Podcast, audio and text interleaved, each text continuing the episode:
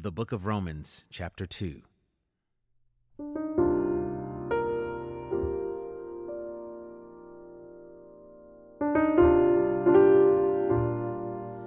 Therefore, you have no excuse, O man.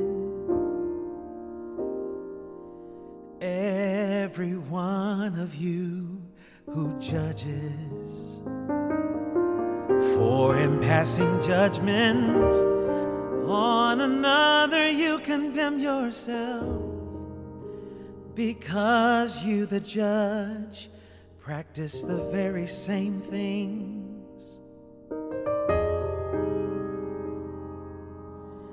We know that the judgment of God rightly falls on those who practice such things. Do you suppose, O oh man, you who judge those who practice such things and yet do them yourself, that you will escape the judgment of God? Or do you presume on the riches of his kindness and forbearance and patience, not knowing that God's kindness is meant to lead you to repentance?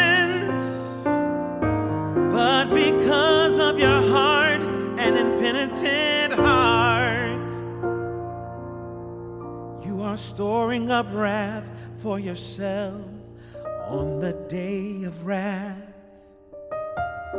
When God's righteous judgment will be revealed,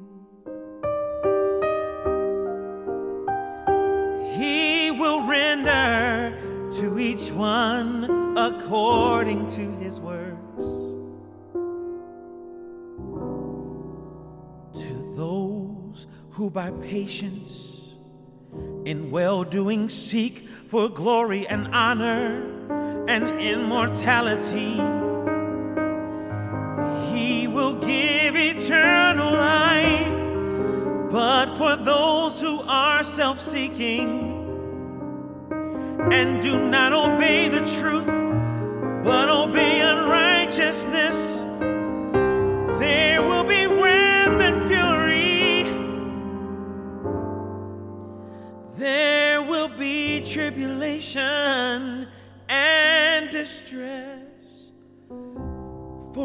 every human being who does evil, the Jew first and also the Greek. But glory and honor and peace for everyone who does good. The Jew first and also the Greek. For God shows no partiality. For all who have sinned without the law will also perish without the law. And all who have sinned under the law will be judged by the law. For it is not the hearers of the law who are righteous before God, but the doers of the law who will be justified. For when Gentiles who do not have the law by nature do what the law requires, they are a law to themselves. Even though they do not have the law, they show that the work of the law is written on their hearts, while their conscience also bears witness, and their conflicting thoughts accuse or even excuse them on that day when, according to my gospel, God judges the secrets of men by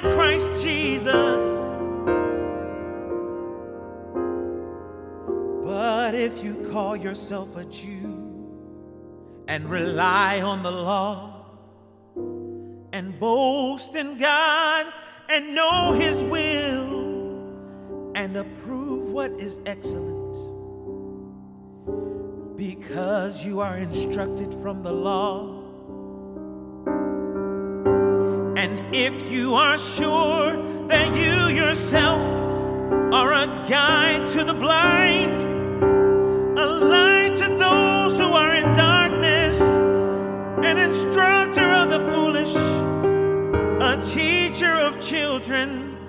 having in the law the embodiment of knowledge and truth. You then who teach others, do you not teach yourself? While you preach against stealing, do you steal? You who say that one must not commit adultery, do you commit adultery? You who abhor idols, do you rob temples? You who boast in the law, dishonor God by breaking the law. For as it is written, the name of God is blasphemed among the Gentiles because of you. For circumcision indeed is of value if you obey the law. But if you break the law, your circumcision becomes uncircumcision. So if a man who is uncircumcised keeps the precepts of the law, will not his uncircumcision be regarded as circumcision? Then he who is physically uncircumcised but keeps the law will condemn you who have the written code and circumcision but break the law. For no one is a Jew who is merely one outwardly, nor is circumcision outward and physical, but a Jew is one inwardly. And circumcision is a matter of the heart by the Spirit, by the letter. His praise is not from man, but from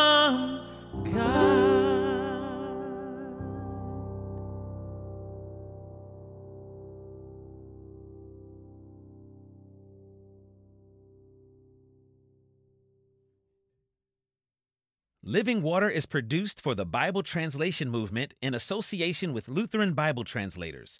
Visit lbt.org and illuminations.bible for more on the Bible Translation Movement. Experience Scripture.